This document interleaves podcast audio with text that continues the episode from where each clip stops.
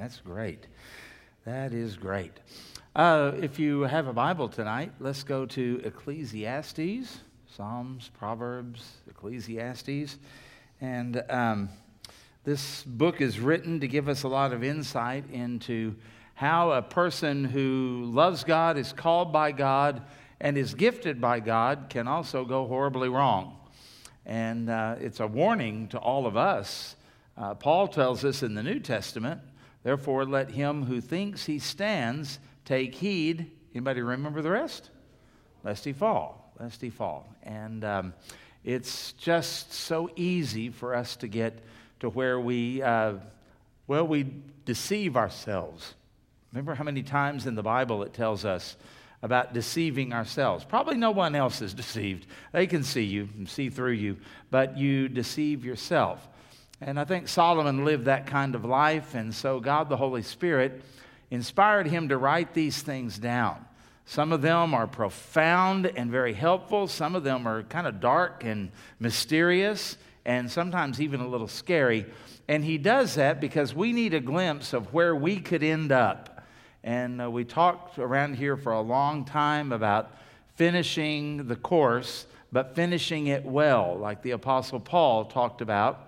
And, uh, you know, it's just easy to kind of get to the end and fumble everything. And we just don't want to do that. And so God allows us to get some insight so that we can see into our own minds and into our own heart and so that we can be warned.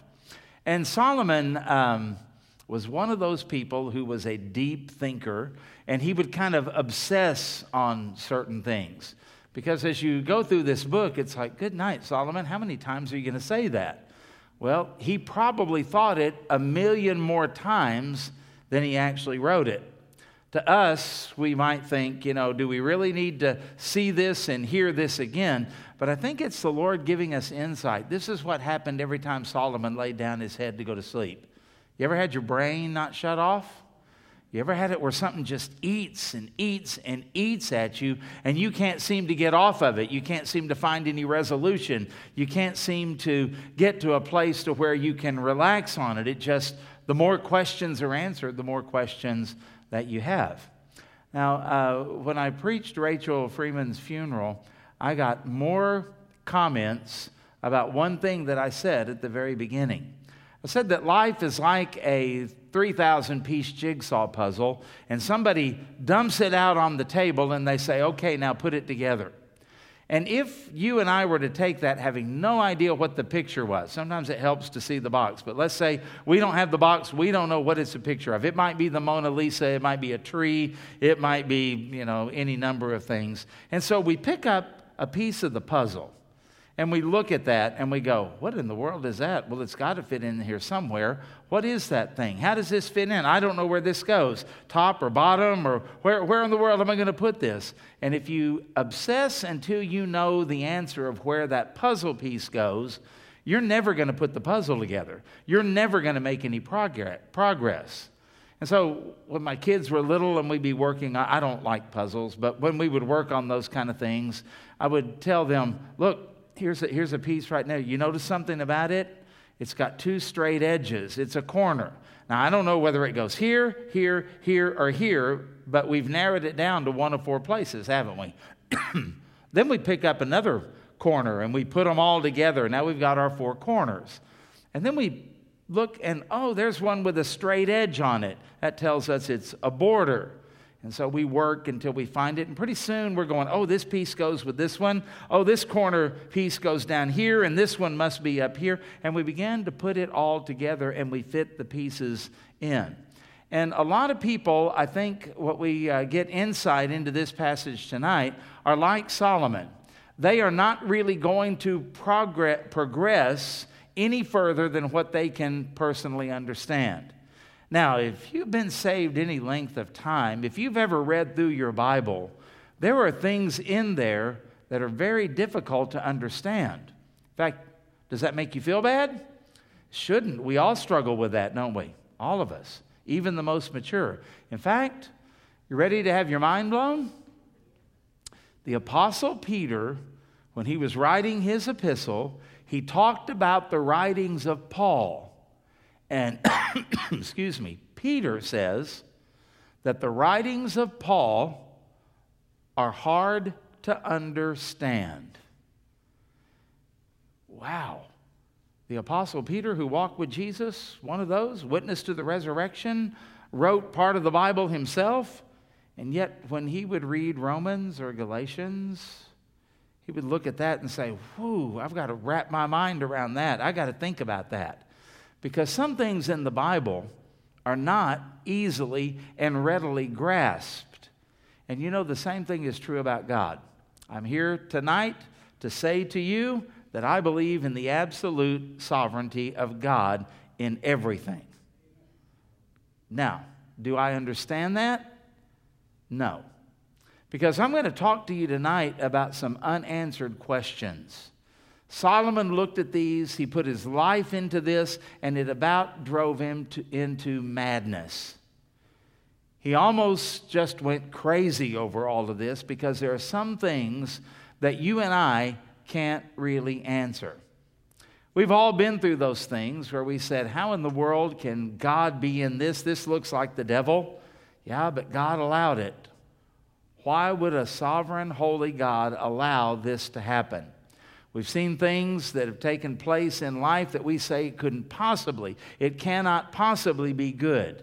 And yet Romans 8:28 tells us that everything works together for good to those who love God that is. And um, we try to put all those puzzle pieces together. And I think the problem is maybe number one, we don't have enough intellect to process all of that. Okay? Number two, we don't have enough time to do the equation. Some equations just take a long time to figure out. And the third thing is, we don't have the perspective of wisdom to see how they all fit together. You might as well put a trigonometry um, problem in front of a five year old. That's kind of the way we are. And so we look and we go, I don't know. Now, one of these days, one of these days, I really believe that we're going to have the privilege of seeing how it all worked, how it all fit together, and what in the world God was up to. Okay? And because I believe in the sovereignty of God, I do not believe that God is just simply a bystander, a spectator, a worried parent in the stands that whenever you, you know, uh, twist your ankle and fall down, he comes running to your rescue. He's the God who orchestrates everything, even the painful things, and even the things we don't understand. God is in control of all of these things. And so, on the advice of Solomon, I would say there are just some things you're never going to understand this side of heaven, and you better just accept that fact, or you're going to go crazy. And we don't need anybody else going crazy, do we? We need to stay solid on what we do know. And we need to stay solid on what is very clear and trust Him that He'll make the obscure to be clear in His time because Solomon also wrote to us in Ecclesiastes, He has made everything beautiful. And then he adds these words, in its time. Takes time, but one of these days it'll come clear. So let's uh, read these, and we're in uh, chapter 8, and we're in verse 10. And it says, Then I saw the wicked buried who had come and gone from the place of holiness, and they were forgotten. Uh, their wickedness, in other words, is forgotten in the city where they had so done. This also, meaningless, vanity, empty, doesn't make any sense. Verse 11 Because the sentence against an evil work is not executed speedily, therefore the heart of the sons of men is fully set in them to do evil. Though a sinner does evil a hundred times, and his days are prolonged, he's allowed to live, in other words, yet surely I know that it will be well with those who fear God. That's the first reasonable thing he said, right? Those who fear before him. But it will not be well with the wicked nor will he prolong his days, which are as a shadow, because he does not fear before God. There is a vanity which occurs on earth, that there are just men, righteous men, to whom it happens or life happens according to the work of the wicked. And again, there are wicked men to whom it happens or works out according to the work of the righteous. And I said that this also is vanity. Let's um, think about that before we read verse 15 and think about what these questions might be because everybody has these same kind of questions. And the first one um, is simply this Why are the wicked buried with honor? You know, the funeral has always been in my mind is not the place to bring up anybody's dirty laundry. And you will look and see mobsters, you know, that are part of organized crime. And what happens? A priest sprinkles holy water and does incense and does the incantations, and they are buried with honors and sometimes even proclaimed to be righteous when all they've done all of their life is to ignore God, spit in God's face, hurt people, and live an unjust life. And Solomon is saying here, I saw the wicked buried, and what happened? They take them to church. They go in and out of the holy place. There goes in the casket, here comes the casket out, and then they go and they say the rituals and things at the grave, and he goes, What is up with that? Now, the truth of the matter is, Nobody wants to get up and say, Let me tell you all of the crimes this person committed. Let me tell you all of the evil this person did, all of the people that this person hurts. We just don't do that in our society. But when you stop and think about it, it does kind of make you go, hmm, that is interesting. It is something that seems to be kind of out of order. And there probably are some times, I mean, if somebody uh, murdered one of my family members and then the time of their death finally came, I would probably want a chance to say, hey, let me stand up and speak and tell you what this rat really was all about and what he did to my family. But you know what? Typically, we don't do that. Every once in a while, I do a, fa- a funeral for someone that I don't know, and uh, I'll talk to the family and I'll say, uh, Does this person did they have a Bible? And the family was like, mm, I'm not real sure if I have a Bible or not. And then somebody go, oh, I think I know where one is. And uh, they'll bring that uh, Bible out, blow the dust off of it, and you'll look at it and try to figure out if the person had any type of knowledge of Jesus Christ or not. And uh, I've had a few occasions where I asked the family, had this person ever uh, talked about their faith in Christ? Were they ever baptized as a profession of their faith or anything? And have them look at each other and go, I don't really know. I don't really know. And uh, that's a hard, hard thing when you try to preach a funeral for someone like that because I can't preach them into heaven. And a funeral is not a send off. They're already either in heaven or in hell, and we don't help them out or anything like that at all, do we? And it's kind of a hard thing to do. I have uh, thought about, you know, making myself more available to some of the funeral homes and saying, if you find somebody who doesn't have a pastor, you know, call me and I'll see if I can do it. Great chance to preach the gospel, and I've done that a few times. But boy, you get yourself into some sticky situations as to what the family wants to say and what they want to remember and what they want to do. And I have had a couple of occasions where I'm reading the obituary and talking about the person only to hear a few snickers in the congregation. Because what I'm reading is not the person that they knew. Okay, does that make sense? And so Solomon is saying, here the wicked is, I watch them being buried, and it's almost like the city forgot what all they did. Remember, he said, it's a wicked person and a wicked person going in and out of the holy place. Now, that could mean, like I said, when they had the funeral service, the, the casket or whatever they used in those days. Or it also could mean this person lived a wicked life and yet had the audacity to go to the temple for feasts and for festivals. And Solomon goes, How does all this work? I would think the same thing. Have you ever noticed how many people in Congress that are so ardently pro abortion claim to be devout Roman Catholics? That makes no sense. No sense at all. And yet, when they die, they'll have a Catholic funeral with a priest and all of those kind of things that will go on. Probably will receive last rites and all of those kind of things, mere rituals. And you look at it and it doesn't make any sense. Because what happens is so many times what is read at the funeral does not match the person's life. So do me a favor. Make it so that whoever preaches your funeral doesn't have to lie. Make it so that your family does not have to scrounge to find a Bible or to remember what your favorite verse is. In fact, I would recommend for a lot of you, if you're middle aged or older, you really ought to write out your funeral, what you want in your service, all of those kind of things. And uh, you could even bring it up here to the church and we could keep it on file so that your family members don't have to agonize and try to figure out what it is that you want or what it is that you don't want, because you can put that down in there as well. Uh, but understand that everybody's going to die, and probably there will be a funeral service for most, and there will be this false impression that is given. Um, I, I love the military. I grew up as a military brat. You all know that. But sometimes we act if pers- as if a person killed in Iraq is automatically going to heaven, and that just ain't so. Sometimes we act if a cop dies in the line of duty, well, they're in heaven now. Just ain't so. Oprah Winfrey said at the Murrah building bombing, now we have 168 new angels watching over us. It just ain't so.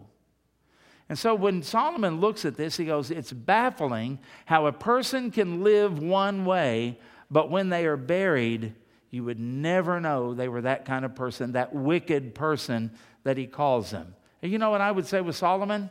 Kind of baffles me too. You know, it's interesting how we do that and how we want to try to give people sometimes the benefit of the doubt. So, why are wicked people buried with honor? Some of the worst people that have ever lived. Think about the pyramids where the pharaohs were and all of that. I mean, wow, their tombs are still around and all of the things that they uh, God. It just doesn't seem to be right. I don't know how to answer that question any more than Solomon does. It's just the way it is in a fallen world, a broken world, an ungodly world, a treasonous world, a blaspheming world. It just happens like that. Secondly, um, why does evil seem to get worse? I thought we should be getting better. I thought that as we evolved and as we learned and as we've been through various experiences, things would get better. Um, I never thought I would live to see the day that somebody would run for president and blatantly say, I'm a socialist. I thought maybe my kids would or my grandkids would. I never expected to see it. You know, it's interesting. Somebody was talking on the radio how four years ago this was kind of an iffy thing, and eight years ago they wouldn't dare mention it. Now it's blatant and it's out in the open. Communist, even, right? I look at all of that and go, good gravy. Do we never learn? Do we never learn from anything? It's interesting that some of the younger people, and give them a break, they haven't lived long enough to know, and they're not really being taught history in schools. They will take up this socialist thing like everybody got to have free health care and free food and free cars and free, and they never do the math to figure out who's going to pay for all of this, first of all. And then they don't look around and say that in these socialist utopias, well, some of us have been to Venezuela. And we went to Venezuela, it was like the third or fourth richest nation on earth. Now they're eating zoo animals and roadkill and all of that kind of stuff. That's what socialism does. It destroys incentive. It doesn't give anybody any ambition and it rewards it rewards power grabbing people who will take out things for themselves. I mean, the president of Venezuela is not trying to find toilet paper. The president of Venezuela is not eating roadkill. Am I right? You know? But the people are that he's supposed to love and protect and all of that. And we look at those kind of things and go, why would we want to do that? Why would we want to make the same mistakes they made? Oh, but it's different for us. It's different for us, you know, really. And then when you add the communist element into it, there has not been any type of government on the face of the earth that has been more persecuting of people like you and me than communists. Joseph Stalin, when he was the premier of the Soviet Union, killed something like 55 million of his own people. Kind of makes Hitler look like a choir boy, doesn't it? And we look at these kind of things and we go, how come we don't learn? Why does history repeat itself? Why is it that things that we thought were dead and, and buried and done with, okay, all of a sudden they rise up? And maybe they have a new label and maybe they have a fresh face, but it's the same old junk. Why does that happen? Well, let's just put it down to one thing sin.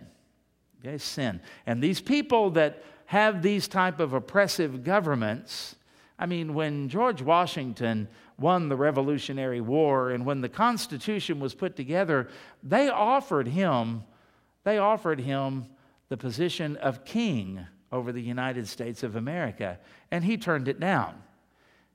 Back when Washington ran unopposed for president, he could have run for as many terms as he wanted. The Constitution didn't specify anything. And he said, two is enough for anyone. And that set the precedent until Roosevelt. It's interesting when you look at the founding of our country and you see the humility, you see people that really were looking out for the goodness of others. Not perfect. We're not going to whitewash anything and say that there weren't problems, slavery and discrimination. Those were there. But let's also be fair, those are in every culture, anywhere you go, folks. That's a part of fallen humanity. But we also had the mechanism in place to do away with it. You probably have ancestors that fought in the Civil War. I don't know which side. But I had a great great uncle from Kentucky who took up arms on the side of the Union because he didn't want the Union dissolved and he didn't want slavery as an institution to continue or to flourish. There were people that took up arms to free slaves who were not slaves. Almost every time you look at something where slaves have been freed, there's been some type of rebellion of the slaves. This was a civil war that virtually did not involve the slaves, but was fought for the slaves. See what I'm saying? Where'd that come from? It came from the foundations of our nation, in our Constitution, in our Declaration of Independence. It took some time for those things to flesh out, but they were there. If we ever head to a socialist government, kiss those things goodbye. If we ever take on a communist style government, then you won't even get a chance to kiss them goodbye because you'll probably be dead before they're even enforced. And I think about those things and it makes me weep for my nation. It makes me burdened to think about my little grandchildren that run around here. What's it going to be like for them when they're my age? What's going to happen? And then I think about how no matter what we do, it seems like crime tends to be on the upswing and things get more and more dangerous. Many of you were like I was when I was a kid. Mom just said, Be home for supper. What time is that? Well, you just kind of knew. And you played, and mom didn't know where I was half the time. Am I right about that? And uh, then we raised our kids, and boy, we didn't let them out of the yard. We wanted to know where they were going, what they were doing all the time, and we were concerned about that. And I think that's gotten worse instead of getting better, hasn't it? Why is that? Why are we afraid of those kind of things? Well, Solomon tells us something here, and uh, this would speak, pardon me, speak to the American justice system because it kind of bugs me that somebody will commit a murder and then it's 20 years before they're executed. You know what I'm saying? Well, look at what Solomon said. Because the sentence against an evil work is not executed speedily, therefore the heart of the sons of men is fully set in them to do evil. Whether it's a corrupt politician, whether it's somebody who wants to destroy our country and our culture, whether it's someone who wants to shut down churches or shut down Christians, whatever it may be, or whether it's a murderer or a thief or a kidnapper or a drug dealer or any of those kind of things, what happens? Well, when you don't see swift justice, then they're right. There is no deterrent. Now, I believe the Bible allows for governments to put people to death. I think that's clear. But when you wait until that person has been forgotten and the average American doesn't even know who the person is, and then you put them to death, well, no, it doesn't deter anything or anyone. But there was a day when you didn't get 15, 20, or 30 years of appeals, did you? Now, am I saying I don't think they ought to get an appeal? No, I think it ought to be where there are appeals put in place where we can make sure this person got a fair trial, that it wasn't a kangaroo court and all of that kind of stuff. Yeah, I'm for that. But sometimes I look at that and I say, if the execution came within two years, three years, whatever you want to do, would that have a deterrent effect on other people? I think it would. I think it would. And I think that's why execution in uh, America used to be much faster. And boy, I, I can't think of how I want to land on this, but I knew it did its job. They were public. You want to have your five year old kid see someone executed? Well, I don't know if I like that or not. I don't know if I would do it or not. But I'll give you one thing it would probably make a lifelong lasting impression on them, wouldn't it? And the idea here that Solomon says is the longer it takes for justice to come, the more people think they can get away with it. And that's why these things resurface. That is why these things tend to repeat themselves. And that's why we can never get a handle on things because hands of law enforcement are tied. Courts get tied up for years and years and years. There can be a technicality. This guy's guilty as he can be. But if somebody didn't do something right or say something right, he walks free. What does that do? All of this kind of stuff. Well, there's the answer to all of the American judicial problems right there. When justice doesn't come speedily, what happens? The wicked, depraved hearts of criminals, what does it do? Runs wild. Isn't that interesting that Solomon knew something that maybe our culture can't quite figure out? That's an unanswerable question because that was happening even in his day, wasn't it? It's always been that way. Always been that way since Cain and Abel. Nobody saw a murder coming after Adam and Eve ate the fruit. Well, sin has entered the world. Now it's going to be hard to live and there are going to be relationship problems. You read that. And then immediately after that, Cain rises up and kills Abel. Nobody saw that coming. Nobody saw that coming. And I wonder, when we think about those kind of things, don't we all kind of question how can people be that evil? How can they think of those things? Sometimes I uh, hear about what uh, terrorists do. You know what comes up in my mind? Who thinks of that kind of stuff? Who wants to do that kind of stuff? Where does that come from? Well, Solomon just answered part of that for us, but it doesn't work perfectly because the heart of man is deceitfully and desperately wicked above all things. Isn't that what the Bible says?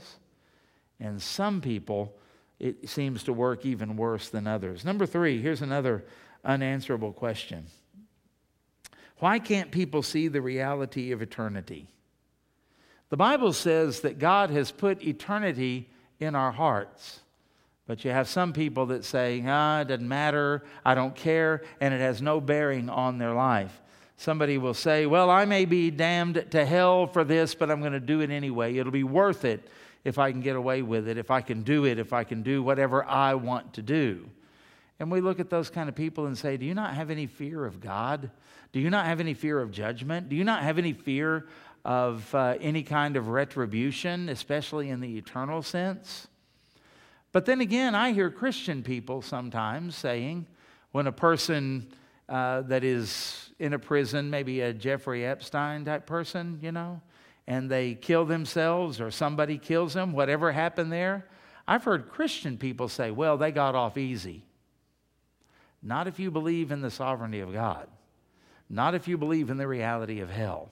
Not if you believe in the reality of the judgment of the great white throne in the book of Revelation. In fact, we need to understand that even if a person gets away with a crime in this life, they're not really getting away with it, not for long, Because one day they will answer to a higher authority and they will answer to a higher court. And so Solomon says in this group of verses here, he says, Though a sinner does evil a hundred times, a hundred crimes, a hundred murders, hundred robberies, whatever, and his days are prolonged, in other words, he's not executed for that. He's not, uh, you know, a mob doesn't grab him and kill him or string him up at a tree, a lynching or something like that, right? He said, Yet I surely know that it will be well with those who fear God, who fear before him. But it will not be well with the wicked nor will he prolong his days, which are as a shadow, because he does not fear before God. And we tend to kind of ignore the facts and hope for the best on things. You know, uh, my great aunt was a lifelong chain smoker. You Want to know when she died? Natural causes, no cancer, no COPD, at the age of 96. Okay? And you know what we tend to do as humans? We can read all the reports, watch all the things, see other people die horrible deaths, and then light up and say, Yeah, but my aunt lived to be 96. Okay? Can we say this? She was an anomaly? Chances are, as you know what I read today? The average lifespan of a smoker, they struggle to get to 70. Now, some will go further. Some won't make it by a long shot. So it all kind of averages out, doesn't it? And what we tend to do, instead of going, wow, that stuff is dangerous, and very few people live like my Aunt Stella to be 96 when they smoke without any complications. Hardly anybody does that, folks. And yet we ignore it because it's what we want to do. Now, that's just an illustration. This is the way people live.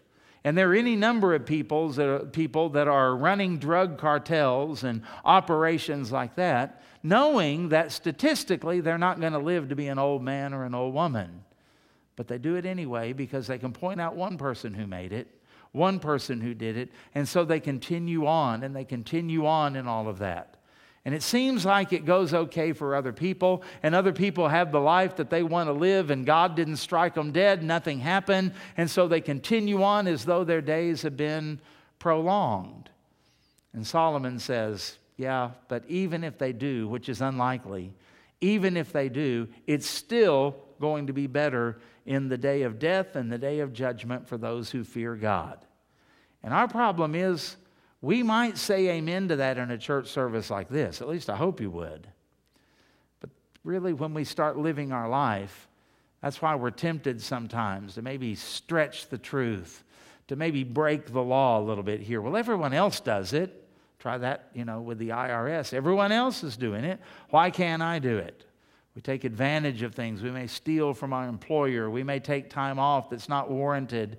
We may not do the best job that we do. Well, other people get away with it. Why do I have to work so hard? And that's the game we play, and that is not going to bode well for us because Solomon saw it coming way back then when he said that we've got to live in the reality of eternity. Your life is going to be judged. Even as a Christian, the Bible says in Romans that we will stand before the judgment seat of Christ, not to determine your salvation, but to evaluate your life. Were you a faithful servant? Were you a faithful follower? Were you a faithful soldier of the Lord Jesus Christ? Did you use your time wisely? Did you use your money wisely? Were your morals intact? Were you honoring God in everything that you do?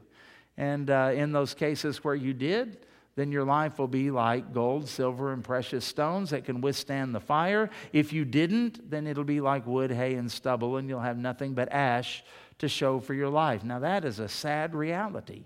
And we don't think much in terms of eternity anymore, and that's one of the things that Solomon lamented. Uh, we look at how things go in this life and what we got to do in this life and how it went for us instead of thinking of it in light of eternity. I would encourage you to do that. Number four, here's another question Why do people seem to receive what they do not deserve? Now, we can get technical about that because, with all of us being sinners, I guess we deserve it all. But from a human standpoint, looking at things, he asks the question in here. He says, uh, There's a vanity which occurs on earth that there are just men, good men, law abiding men, even righteous men, to whom it happens or life goes according to the work of the wicked. Isn't that interesting? And then he says, and again, there are wicked people who seem like they get the reward of the righteous. And Solomon is just saying, I don't get it. And you know what I would say, Brother Solomon? I don't either. I don't understand why an actress like Sharon Tate is killed by the Manson family. What was she, 26? And Charlie Manson, the ringleader of the group, got to live to be 83. That didn't make any sense to me. Why do the innocent suffer, and why do the wicked seem to get the reward of those who are just? Should have turned the other way around, in my opinion. And uh, he should have died young, and she should have been able to live longer and live to be much older than that. It just doesn't seem right. It just doesn't seem fair.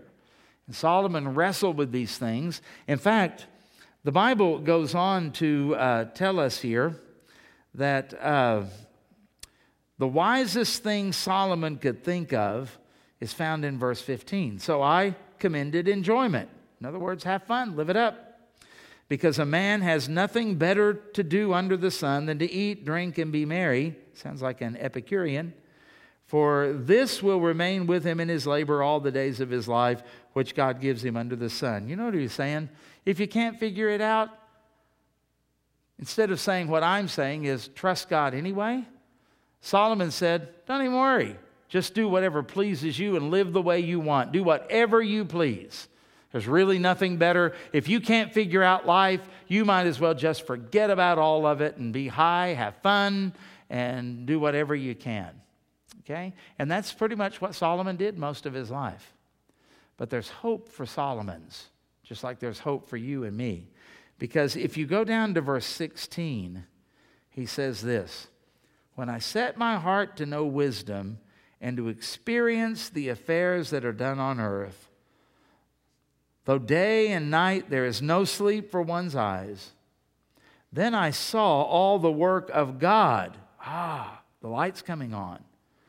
That a man cannot comprehend the work that is done under the sun. In other words, Solomon said, I finally figured out he's God and I'm not. He's got infinite wisdom, I don't. I may be wise, but not with infinite wisdom. He sees the end from the beginning. I don't. He has a plan. I don't. I'm observing. I'm looking at things. And he says, Inasmuch as a man labors to work, he will not understand.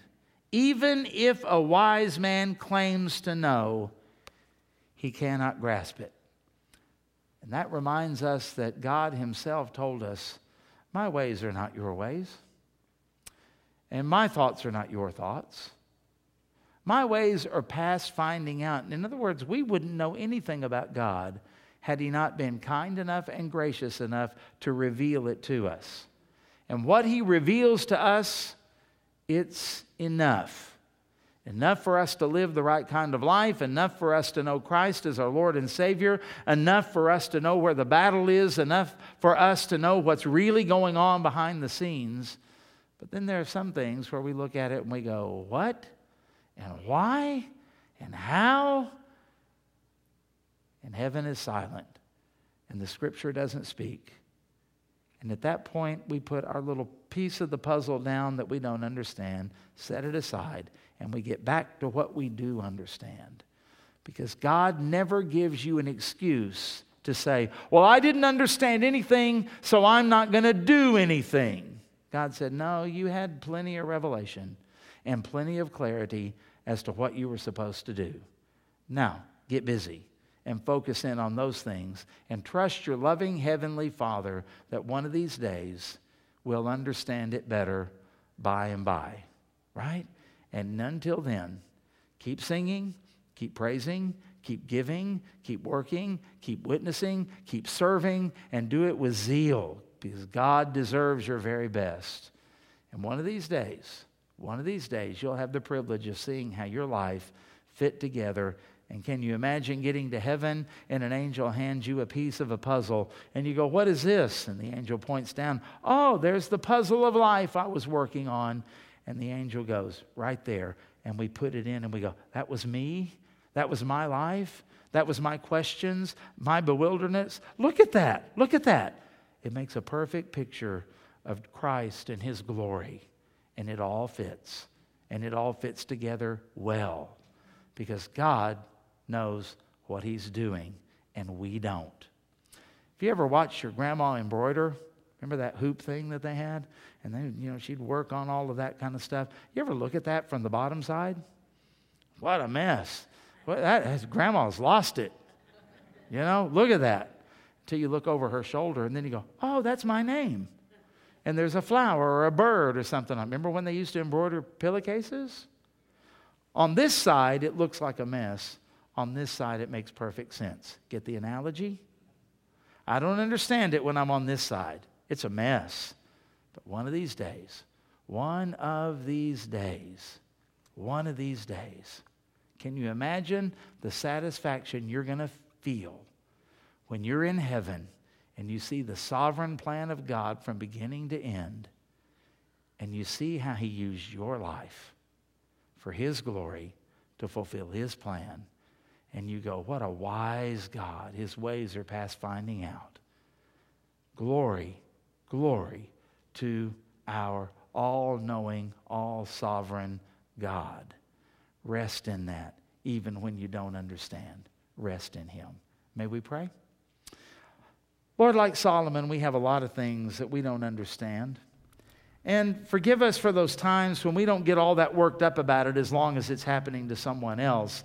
But boy, when it happens to us, man, are we ever annoyed, upset, angry, frustrated, rebellious even. Help us, Lord, to walk by faith and not by sight. Help us to leave those things that are far beyond our capabilities in the hands of our good and loving kind, and gracious God. And one of these days, we're confident, Lord, that when your plan has all been fulfilled, we will say, He doeth all things well. Thank you for that. And burn that into our heart tonight and let us rest easy. You know what you're doing, even if we can't figure it out. Thank you for that.